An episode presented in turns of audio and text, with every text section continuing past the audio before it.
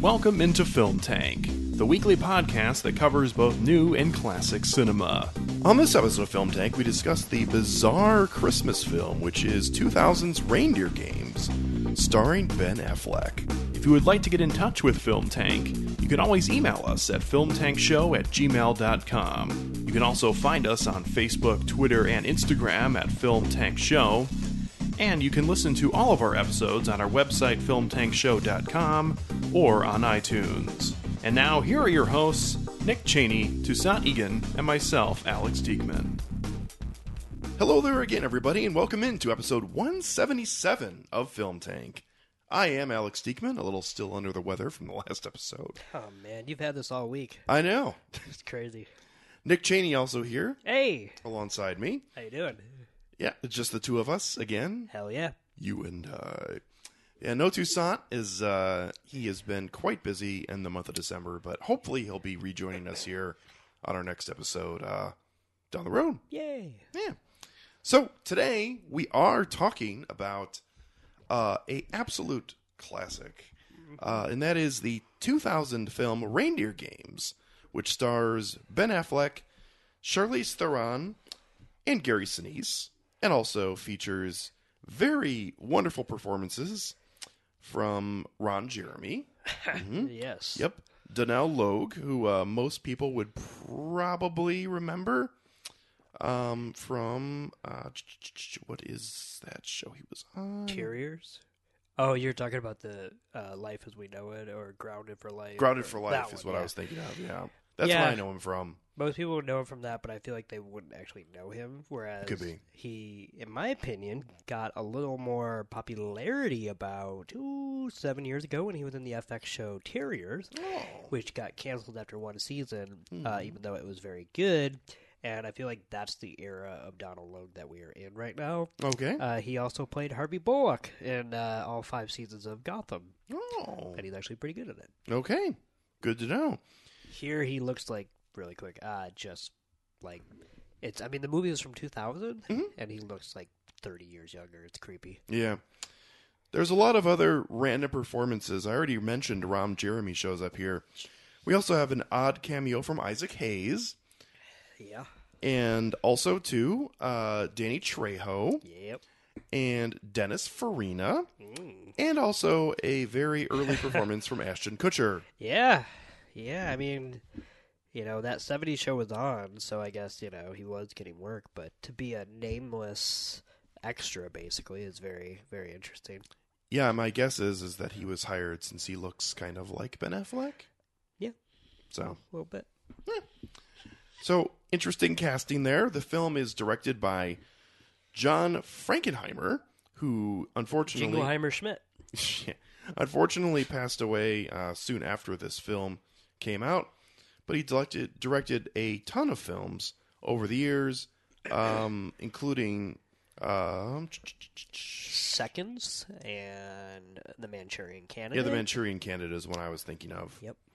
Also, too, And if Ronin with uh, uh, Robert De, uh, Yep. De Niro. Yep. He also directed that bizarre uh, Island of Dr. Moreau film with David Thewlis and Marlon Brando. that's right. So Yes. there's that for you if you want to check that out, or or not. Either way is probably fine. so, anyways, uh, this film surrounds a uh, man who, after assuming the identity of his dead cellmate's uh, his dead cellmate, uh, he finds himself a reluctant participant in a casino heist. Uh, and that is Ben Affleck's character of Rudy Duncan, as he is impersonating Nick Cassidy throughout this film. So I think I'll start off as uh, I suggested this film as I was looking for unassuming Christmas time films and was uh, Although this is actually a pretty, uh, cri- I mean, heavy-handed Christmas. film. Sure. I mean, I was surprised. Uh, not that I wouldn't understand why you suggested it, but um, for being a what I would consider alternative Christmas pick, it's also I mean, the soundtrack is Christmas, and Mm-hmm. the uh, I, anyway. There's just- plenty of yes. little dropping lines here and there This that is are more Christmas than Die Hard. To Sure. be completely honest. Yeah. Okay. even though Die Hard is a Still, better film. well, Um, but at the same time, this is uh, definitely got its moments. If you are in the realm of what this film is is doing. That being said, uh, I saw this film when I was right around when this came out. So when I was around 14 years old, 13 years old, somewhere in there. Uh, and I thought this film was ridiculous and stupid at the time. But the more I watch this over the years, uh, the more I appreciate the uh, silliness that this film brings, and also too, um, I think that the real actors in this, uh, one of which is not Ben Affleck, uh, definitely were in on what this film was. Uh, Gary Sinise is playing up his character pretty much perfectly, I think. Uh, and also to other people who show up, like Danny Trejo, uh, and uh, I'm not sure who the African American guy is who is playing one of the other trucker uh, heist, but he is also just all in for the silliness of what this film is doing. Uh, and boy, watching it 18 years later, uh, this is a film that is unintentionally intentionally funny. I think, uh, and I, for the most part, love a lot of parts of this movie, even if it is not a very good movie. Um, this is just a movie that is there to have fun with, and it does that. Um, and in addition, I think this film does have a pretty great twist at the end, even if it's not overly easy to spot or not not overly yeah it's pretty easy to, to swallow. well yeah. Um but i mean and a lot, a lot of things needed to go right for all of this plan to be hatched up by the actual nick cassidy who wasn't murdered in prison. Um but at the same time they do kind of mention that so it is cleaned up a little bit um I don't really take any offense to the twist at the end of it. Um, Okay. As far as how it plays out, if I were to gripe, which I don't even know but I have the energy to, but Mm-hmm. it's mostly just about the how that twist fits with the uh, prison scenes, right just how any of that went. Right. You know, like once once he's out of prison, I'm like, oh yeah, I get it. You know, like he laid low, whatever. But uh, but the idea that he was able to fake his death in front of a hundred people, including his own friend who held him, and uh, yeah yeah. Anyway, so well at any rate but I don't um, think it's that crazy. I guess. is what I'm yeah trying to say. it seems somewhat like since considering all that's in the first five minutes, I feel like that's why the twist works. Yeah, it seems somewhat plausible, and especially from what what you're saying, uh, the the brief nature of it uh, is what makes it work better, and also what makes you completely forget about that character, even though he's mentioned throughout the film. He's being impersonated by Ben Affleck's character of Rudy, so uh, I found that quite interesting. So yeah, this is really just a dumb, fun film uh, that I always enjoy watching. I usually, if it's on, I will watch it, especially if it's at certain scenes. Again, any scene that involves lengthy dialogue delivered by Gary Sinise, I think, is absolutely perfect. And um, yeah, this movie's just kind of there.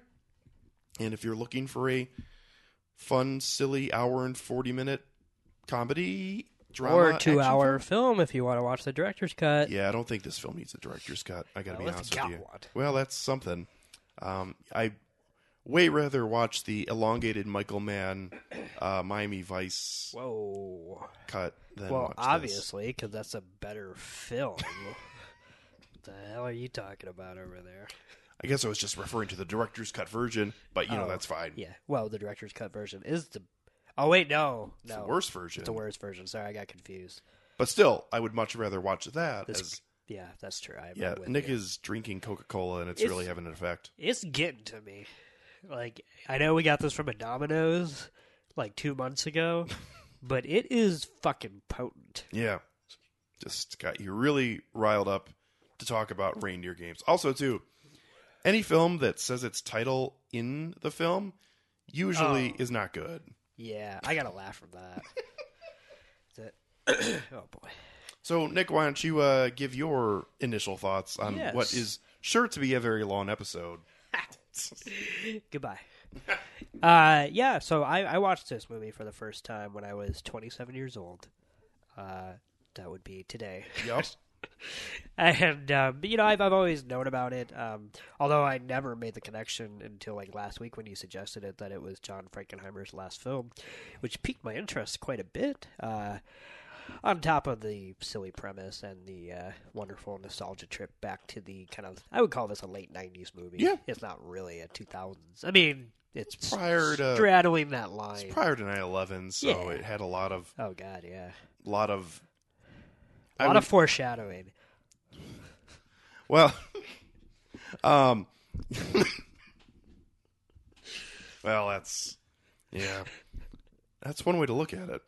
Yeah, I mean, there, there's, there. I mean, there's. It's not that there's, just like tonally, like thing, like in terms of like robberies where police are just needlessly getting not bumped off in heist films. Yeah, kind of went away for a little bit after 9-11. I think we're kind of back to that being Yeah. acceptable, but seriously though, the police in this film are immediately disregarded as they are murdered within 30 seconds when the heist begins at the uh I genuinely forgot there was police in it, and we just watched it like five minutes ago.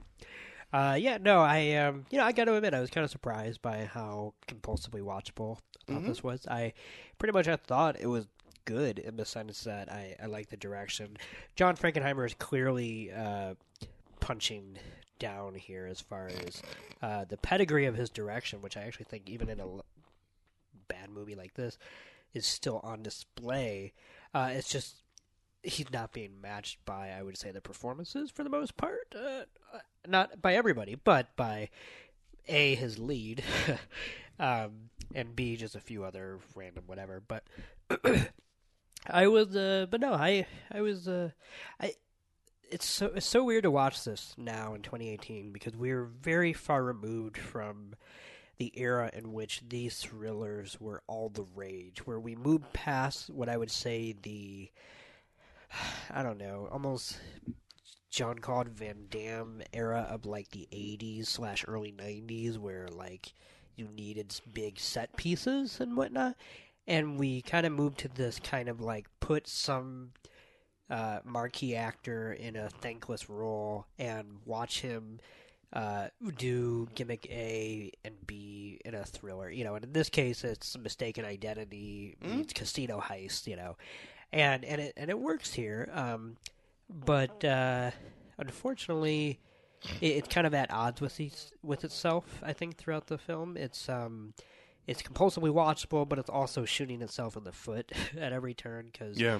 I thought some lines were funny in a good way, and I thought some lines were funny in a okay way, and um, but I never got bored, and generally, like that's most of the time all I really care about. So Yeah. I pretty much enjoyed it. It's just not very good. No. you know. I mean, that's really when you're looking at a film like this, that's just kind of what you're looking for, at least for me. Yeah. Like I'm I'm fine with a film not being The Godfather or something like that. Like I sometimes want to watch a Sometimes I prefer that. Yeah. I, I I'm totally fine watching a pretty trashy film that's not the smartest heist movie and is just an hour and 40 minutes of enjoyment. Yeah. Um and again when the when the actors are having fun with their roles, I feel like it comes through to the audience and uh I feel like almost every other actor other than Ben Affleck is having fun with this performance. I mean, Yeah.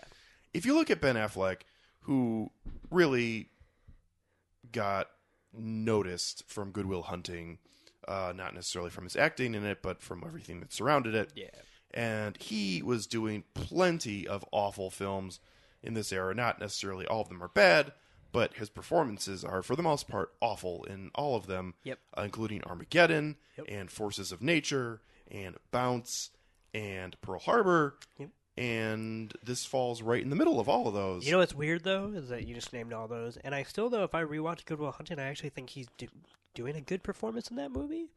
And I don't know if it's because it was a slightly more you know personal tale to him and Damon or something or whatever.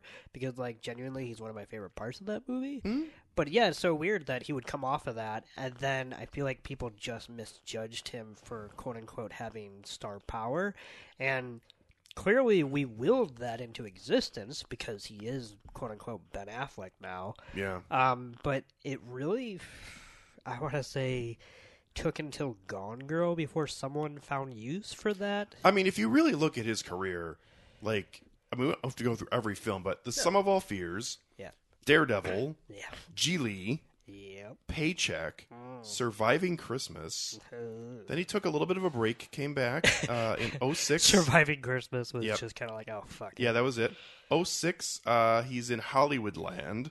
Okay. Takes another break, comes back in 09, and he's just not that into you. Okay. And then uh, starts making some films that are a little bit better.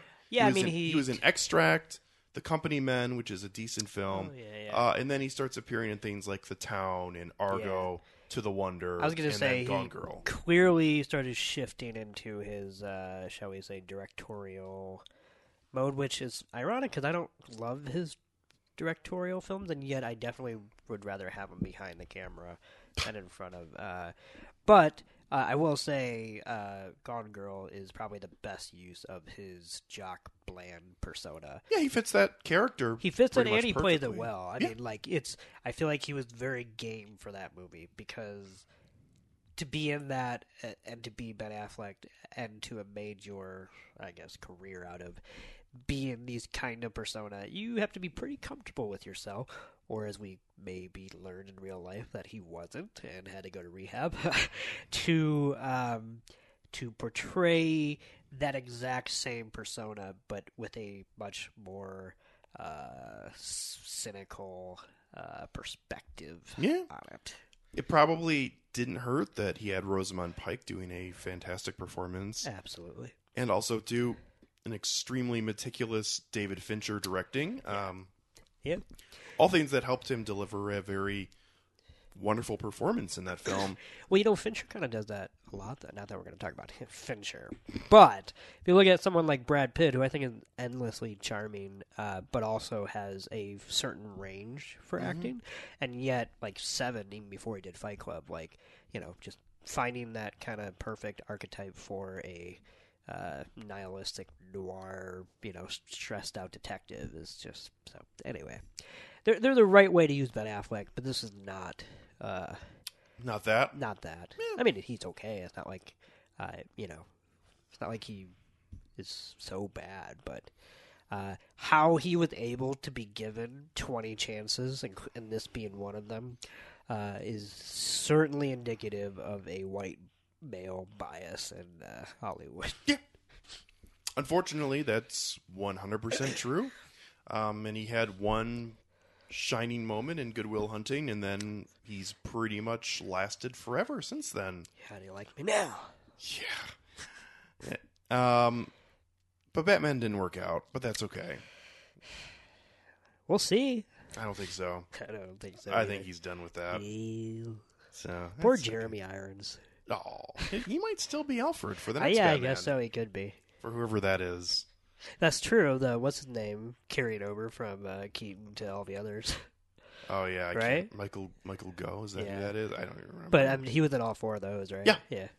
he had three different Batmans. He sure did. It was almost like uh, it was almost like uh, Q in the uh, or M in That's uh, right. the uh, James Bond series. Yes, Just talked yeah. about that in the last episode. yeah. Oh man, I forgot about that. That was last week. That's I know, Crazy. so long ago. Uh, so uh, this film, though, uh, really, I think, peaks in the scenes that are in the second act. Uh, the third act has some fun moments in the casino heist. What would you define the second act as? Uh, it would really be everything after Gary Sinise's character arrives, up until they arrive at the casino for the heist. so just kind of all the planning and mugging and all that kind of. Yeah, I would agree. Really, that. that's because I, as I hotel hijinks. Yeah, as I've mentioned multiple times, I think Gary Sinise is delivering a wonderful performance here. Um, and he's actually a weird actor because he gave so many great performances playing so many different kinds of characters uh, in the mid '90s to early 2000s, and it it's really a shame that he's basically out of acting now Yeah. because I really like him as an actor, and he gave so many awesome performances in that 10 year window. This is a, a, I mean, this isn't a great film, but I think he's giving a really good performance in what he's supposed to be playing. Uh, his role in Apollo 13 is awesome. He's fantastic in uh, Forrest Gump, playing Lieutenant Dan. Oh yeah. And then uh, also one of the better villains uh, of the late 90s, early 2000s crime movies in uh, the Mel Gibson film Ransom. Oh yeah. Uh, so I don't know. I love what Gary Sinise brings to the table. He has an extremely unique voice. Uh, you know, his the way he carries himself and the kind of characters he can portray reminds me a lot of another person uh, who I really admire, John Lithgow. Uh, and unfortunately, Gary Sinise is basically again out of acting at this point, at least in major films. So he is just hitting all of the right notes for me in this film as he's got a million line deliveries that are amazing and just the way he like pushes Dennis Farina down at the end. I don't give a fuck about Las Vegas. I I don't like he just rambles about nonsense throughout this whole film and it's awesome. And there's really no use for it, but he was just told to play this character and say these ridiculous lines and he's just having a blast and I love it. It helps the viewer uh, get through a lot of his movie. is, is what I would say about his performance. um, yeah, I uh, no, I also enjoy him in this for sure.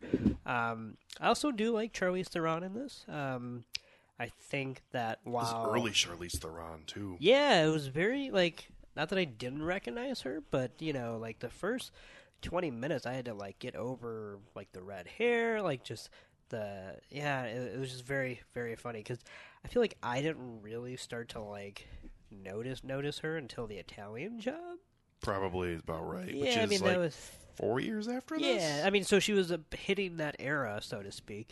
But um, like for me at least, because I was probably only like 14 when the Italian job came out, let alone this. Uh, I you know I never really grew up with her in that kind of early era. Um, but I, I think she's pretty great in this, even if the twist with her is telegraphed from a while Yeah. uh, forward, which is good because then it hides the other twist that comes after that one. Um, but I um, I think she's doing good. Um, I think uh, I I kind of wish there was a bit more from the uh, the various truckers Yeah. because I feel like they are good, like all of them, uh, from Logue to uh, Trejo and whatnot. I just feel like there could have been even maybe a bit more comedy between like just why they were even there in the first place. Yeah, I like mean- why would they stick together? You know, it just It seems to fizzle out after the first couple scenes because, like, yeah, the first scene, I know what you're talking about. Uh, I quite enjoyed this line delivery, but the uh, again, the I need to find out the character's name, but uh, the the black guy who's with them, he's like, man, they brought a shitload of cookies. yeah. He's eating them, and then he's like, do you want the tree? Fuck yeah, get the Yeah. tree. Like what? or even like a few like a scene later or so when um, they're trying to figure out for the first time whether he really is Nick or not, Mhm. and then uh, Logue gives that really random line delivery of like, "Why? Why would he tell her that he's not the guy?" Makes me think, what if he's not the guy? Little things like that where I, I just thought there could have been more from all three of them, uh, kind of just peppered throughout. That guy, by the way, is Clarence Williams III. oh. Plays the character of Merlin. Ooh, I know that's quite a name. Yeah, I know, right? So yeah, no, I oh, think he was on an episode of Justified. There you go. one episode. Or? Yeah, so he Oh, must okay. have been a. Uh, Yeah, I don't know that. yeah. Um, yeah, so I mean, I, I enjoyed those earlier scenes, and I kind of wish those were slightly more peppered in. Mhm. Um, but you know, I'm always a big fan of thrillers in which the gimmick of the premise is extremely constrained. Like even if it's not set to one location, it's still like you know set to one forward momentum scheme in this sense because it's not just that they're planning a heist, but since uh, Ben Affleck is our POV character, uh, we are literally trapped from the moment he is trapped with uh, uh, Gary Sinise's character until he either gets out dead or alive. And since the heist is within the next couple days from from when he starts. It, it's this kind of suffocating. Uh, light thriller you know like it's not so much that uh, you're on edge of whether he will get away or not because that part isn't quite as thrilling as just the overall heist part. Uh, but it has a fun kind of uh, rhythmic uh, constraint placed upon the script that makes it easier to kind of go with some of the parts that maybe aren't that great so to speak. Yeah, the way this film moves throughout, uh, it does really seem confined to a very small storytelling structure because there is no room to move around at all for Rudy Duncan at any point as he's just kind of going from really cell to cell even though he's not a prisoner anymore. But he is just kind of confined to this two-day adventure with uh, Gabriel, whose nickname is Monster, which I find is hilarious, and it's also like drawn in graffiti, and there's like painting on the side of his truck, which is really silly. that's right I love too that he's from Detroit. That's awesome. yeah Yeah, really, really digging deep here for. Let's. Where are shitty people from? Detroit. but he's really good with darts I was. I was trying to hit you. So I guess he's not good at darts then. yeah he's a little confused I think it, like, it would have been better if he said, if if Ben Affleck would have said something like, "Oh, you not really good at darts." He's like, "Oh, I wasn't trying to hit you," and then he hits him. That would have been better. Right. Instead, we got That's what you would think. no. I perfectly went around your head and almost like drawing a jack o' lantern with the darts. and Also, now, sh- should we talk about uh, the performances uh, by the darts? Um, because they are there's a lot expected of them in this movie, from the perfect throws in the beginning of their arc to the uh, to the blocking that they have to undergo during uh, you know camera changes, in which a dart will magically go from the front of Ben Affleck to the back of Ben Affleck. I forgot about that. Yeah, there's there's some. Uh, There's some trickery happening there. yeah, and you know this is before CGI became a real big thing, so you know that they You did. know, we should have watched the director's cut because Maybe there, there's- there must be an answer. That's true. You're right. so yeah, Also, too, that one dart that played a key role in going back with him to the room so he could get out of the that's true. bed. That was the one that got to his back because he was like, I'll, "I'll go with you, buddy." Oh, Yeah. be great if he like pulls him out at the end and puts him on the seat next to him. He's driving away. Yeah. Little smiley face. Also, too, he walks the last twenty miles back to his hometown, even though he, they say over and over in the film that he's great at stealing cars. He was done with his life of crime. No, but the fact that he clearly has enough money to pay for a bus or a cab, I think, is is mostly Even worse. Yeah, I think that's mostly where my head was at with that. Hmm. um, uh, I do also want to mention something that I mentioned to Alex while watching this Mm-hmm. movie was that I applaud his charitable donations, but I cannot condone uh, illegal uh, action and him putting uh, stolen money in federal property. In, in this case, uh, people's mailboxes. Uh, that that is a big no no, and He's not a postman. Exactly. Mm-hmm. He does not have that kind of authority. and frankly, um, I just thought, you know, he just got out of prison. Uh, You know, he should he should know better. You know, Yeah, it would have been great if he went back to prison, not for stealing the money, no. but putting stuff in people's Well, mailboxes. how embarrassing would that have been? You know. No wonder why no one's going to let him play in any Red Deer games. Red Deer Couldn't even say it right. I know, because by the end I was starting to trail off. I'm like, no, you got this. Keep going. Not any reindeer games. Red or- Deer games. Render games. Yeah, that's good. Yeah. Yeah. Now, so what do you think about that climactic scene and the way that all plays out? Because I feel like it is a little underwhelming. Uh, and again, this is not a film that seemed to be super well thought out uh, or have an overly huge production budget. Yeah. But um, I feel like that final scene could have been just extremely delightful. And even though there are some moments of it that are quite good, uh, which is everything with Dennis Farina because he's fantastic. Uh, but at the same time, uh, it just feels like it could have been an awesome final climactic scene, and it's a little bit of a dud. I think. Yeah, no, I'm uh, agreeing with you. Uh, You're talking about specifically the Nick Cassidy reveal or something else? Uh, I was talking about the uh, the actual heist in the casino. Oh yeah, I agree with that too.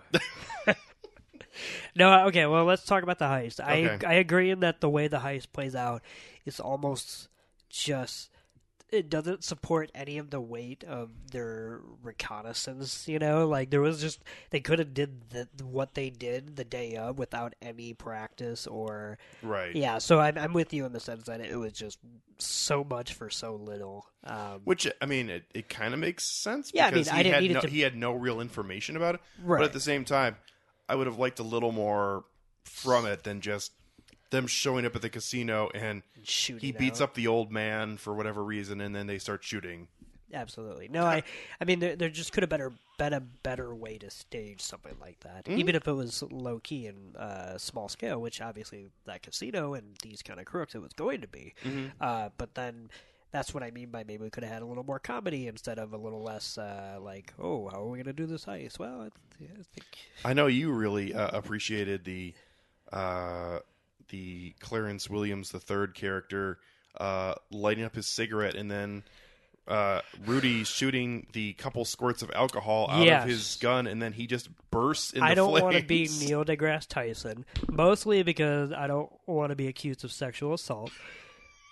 But um, I got to admit that uh, that was uh, that was pretty delightful. Um, I, I was wondering why they were going with this stupid running gag of this rum gun, you know, because like the first time he squirted it, I was like, okay, but then like he kept it and whatever, and, and so it did have a payoff. But boy, was that? Uh, I mean, I can't even. Like, I would have just like in real life, that would have just put out his fire, not not made it bigger. So, but that was that was delightful. Forget about not making it bigger. Like seriously, he is completely Oh, yeah. engulfed in flames Yeah. after two. It's squirts. like fucking hereditary. It's it's uh it's creepy to say the least. Yeah, he looks like Ewan McGregor's character at the end of Angels and Demons, where he's just decided it's I'm I'm been caught. I must die now. Yeah. Let me pour all of this all over my body and light myself up. Nope. Same th- same effect, just by two squirts of rum at a Oh, later. Oh boy, That was yeah, amazing. That that was that was. Man. No, they really had no way to end all of those characters. No, so, I feel like they painted themselves in a corner. I don't know if it was a script specifically or if it was a process in the editing bay, but with showing the the deaths of the Santas beforehand, I feel like they're like, okay, we need to make sure all these moments are like you know moments or something. and perfectly yeah, reasonable. which yeah. like if if you got the budget and you got the creativity, like go for it. But And the one where uh, the guy gets shot by the people who are in the count Yeah. room. I mean, that one makes sense. Yeah. If Uh, anything, I wish they were slightly all like that. Like, Yeah. Like if it because then it's got this kind of mundane, macabre uh, setting of like, okay, what happened here? Like not like what happened here in like a mystery format, but just how did this all transpire in, in you know like a minute or two flat type Mhm. thing. So Yeah. Yeah. um, I do have some thoughts about the Nick Cassidy reveal at the Okay. end, which is that I like the twist in and of itself, but I actually thought the reveal was really dumb. and here's why: I the uh, let's say with with Ben Affleck and Charlize Theron doing their final confrontation, well, and uh, uh, Gary Sinise too. Mhm. Uh, with that whole thing going south, and then um, what you call it? Um, Nick Cassidy, Cassidy, showing up. whoever plays him. Yeah.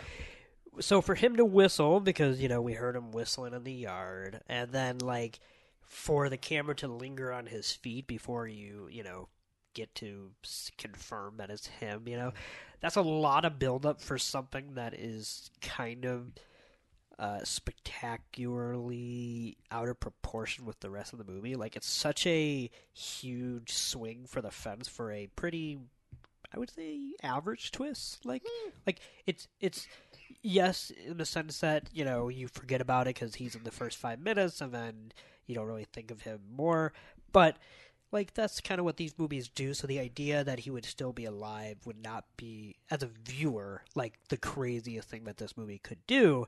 And I kind of wish that this movie would have actually introduced him in the third act in a more subtle way. Like if maybe when they went to do the heist, maybe after everything goes to shit, uh, Nick's just there in the casino, like gambling and waiting for this all to happen, or something like that, where it would have been just like a double take of like, what the fuck? And then like they can't actually answer that question until all the shit goes down, or something like that. But for him to be this kind of Machiavellian, uh, mustache twirly, uh, you know, villain, uh, it was just a little. But I mean, it. It's not that it doesn't fit with the tone. It's just uh, that was one time where I'm like, I don't know that I needed it to be that outlandish. I could have gone with, I could have been okay with something a little more uh, grounded. But Yeah. but I, I like the twist itself. Yeah, I think the uh, I think the twist in this film actually is is quite good for me.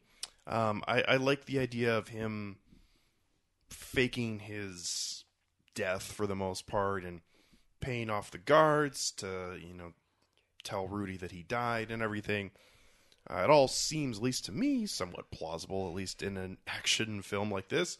Uh, and at the same time, I do like the way that he just kind of shows up at the end too very fantastical, at least uh, from my view. Now, did he say really quickly that he got out that morning? Yeah, So why was he got out? Like, did he just get like? he said he was in the hospital at So the. okay, so he got released. Released. I got you. I didn't hear about, so I was curious. So, Yeah. Anyway, And two, he does mention his ex girlfriend Millie Bobek multiple times yes. early on, and that's the reason why he went to jail because he was trying to defend her and he killed somebody and blah blah blah blah blah. So I mean, it all kind of makes sense. Yeah. Especially for someone like me who's seen it multiple times and I've heard this same song and dance in the opening ten minutes over and over. Yeah. Um, so I I do like the the reveal at the end, uh, and I do like that they casted a lesser known actor in that role. You know, if they would have cast somebody bigger, like Val Kilmer or something Oh, like yeah, that, you would have been like, they're coming back. Yeah, this for isn't sure. a Hitchcock film.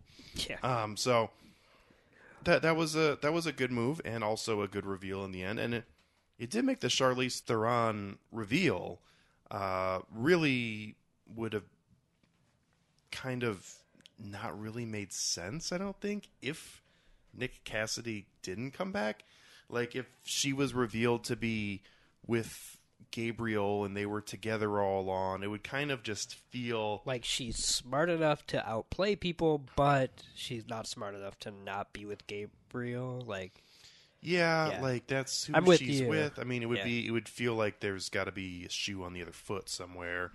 Um, so it it all just kind of made sense, and at the same time, it kind of took the stink off of anything because even though if you thought about the characters a little more, you would immediately think of wait, wait a minute, why she's been playing everybody the whole time and whatever. But at the end of the day, um, it does kind of mask the possibility of trying to figure out if there's anything else going on. And actually, the first time I watched this film, and I, I was only 13 or 14 at the time, I kind of took everything at face value as it was coming. So Yeah. the reveals, I was like, oh, which actually is kind of fucked up because the first time I watched this, I was like, wait a minute, so they're brother and sister and they're fucking? Is that cool? Is everyone cool with that? yeah, we're cool with that. Because Oh, they do have that line where they're just like, rhetorical? just like, ah, come, come here, come to me, sister. Well, oh, it's- if only mommy and daddy could see us now. I'm like, ugh. It's like uh, Tommy Boy. No, but like seriously, like the first time I watched that when I was thirteen, and Mm-hmm. you have no idea. I mean, uh, I get when you're thirteen at least, you have no idea that that they are not not uh, mother and son Right. uh, with Rob Lowe and Bo Derek. So when, especially because much like this movie, the the way they reveal that is to just have them go straight to making out. Mhm. Oh, bad mommy. Hate it when you call me that. Yeah, and it's just like, oh, okay. But Gary Sinise does not get electrocuted by pissing on a fence, so That's true. just saying. He also doesn't shoot gasoline at a mud-filled. No, As far that movie's so terrible, but also so wonderful. it is. Mm-hmm. both of Yeah. those things. Just lands right there. absolutely. And it also has Brian Dennehy, so you yeah, know that's a winner. does. Eh. Anything else you want to chat about before we go to ratings? Uh, climate change, maybe. Uh, oh, you meant about the film? Well, I mean, in reality, there is a desperate plea for climate change from Dennis Farina, as he's brought them Oh yeah. the commercials, Yep. he's brought them the Las Vegas look, Yep. but go out there and do your Indian dance and get rid of this fucking snow. The fuck? Yeah. What? I like then too the uh, the people who I assume are the actual owners of the casino are just walking out as he's trying to follow them. It's like, what? Yeah, I was gonna say even from a movie from 2000, it felt fairly, even if it's not great, but to have some reaction shots from some of the uh, pit bosses and dealers who are just kind of like, "Oh, fucking white man." Uh, I gotta, I gotta chuckle out of that. yeah. Yeah. Uh, no, there's nothing in particular that No. I have left to uh, Okay. to uh, spar about. Well, I will let you uh, go first then. Thank you. I yeah, it, it was a fun movie. I would definitely watch it again. Probably only at Christmas time because I don't know that for me it has any intrinsic value outside of its novelty of being a so-so, you know, thriller that's happens to have a fun Christmas uh, spirit about it. Mhm. Uh, but having said that, you know, uh, some of these performances are good. One in particular is not great, and um, The main one. yeah, and um, so you know, I, I kind of feel like it's it's weird. I I'm not going to give it a good rating, and yet I liked it more than I thought I would, considering it's definitely a very uh, under, uh, not undervalued because just it's definitely not like Timon uh, has not been kind to it because No. no. no one really ever talks about it, and I kind of understand, understand why. But I would give it two and a half out of five. I pretty Okay. much thought it was just right down the middle. Yeah, uh, I will give this a three out of five, uh, which is the same rating I gave our last film, On Her Majesty's Secret Service, which is a better film. Um, but I had more fun with this, and I do enjoy a lot of the performances here, and I do think that there are some wonderful line deliveries, uh, pretty much from the beginning to the end of this film. And I think that this would not be the same if this was just a straight heist film even if it starred somebody different, like and this was just a drama, serious film, uh, this is just a late '90s ridiculous uh, action thriller heist film that I think knows exactly what it is, uh, and it's kind of in on being this ridiculous farce almost uh, that goes from point A to point Z and twists and turns, and then we get to the end, and it's where Ben Affleck wanted to be all on, and that weird thing where he said he doesn't want to be home for Christmas, but he does, and that weird music comes on, and he's smiling at the table, and there's this weird light orange filter on the camera, and Yeah, and he hasn't taken off the Santa suit, even though I'm pretty sure there's got to be blood on there somewhere. I was gonna say they're out looking for that fifth Santa Claus, and yeah, he's and he's just going to be wearing it for like six months while he eats the leftovers. yeah, he does hit that home multiple times. Yes. that he really does want to eat leftovers for six months. And also, he wants to give all the money away to people who no doubt have heard about this large heist that has money unrecovered, and all of a sudden there's just wads of $100 bills in their mailboxes. Well, you know what happens in that scenario, right? It's whoever's the first one to check their mailbox will just kind of look around and then randomly start, Start opening looking up- at the yeah. other mailbox. and then it'll just be one asshole who has all that money. Yeah, it'll be the fucker who reports it then. Yeah.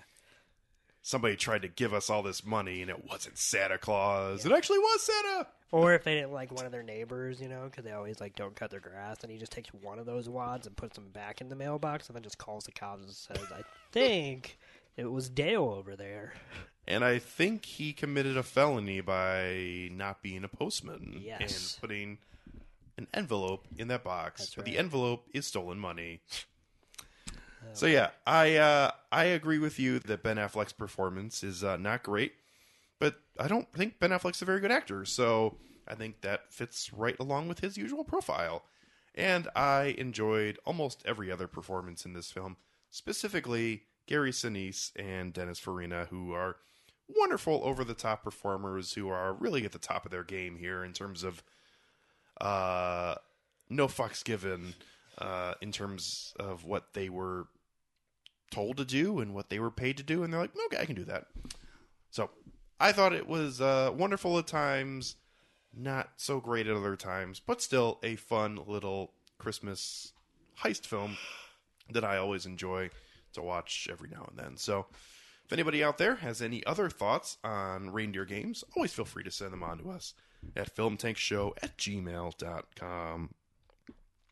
Closing out the uh, Christmas season, we're going to get together and chat about another holiday classic, which is the film that surrounds Arnold Schwarzenegger and Sinbad, and that is Jingle All the Way, which is a classic. I mean, let's just call it what it is. Yeah, no, I'm I'm agreeing.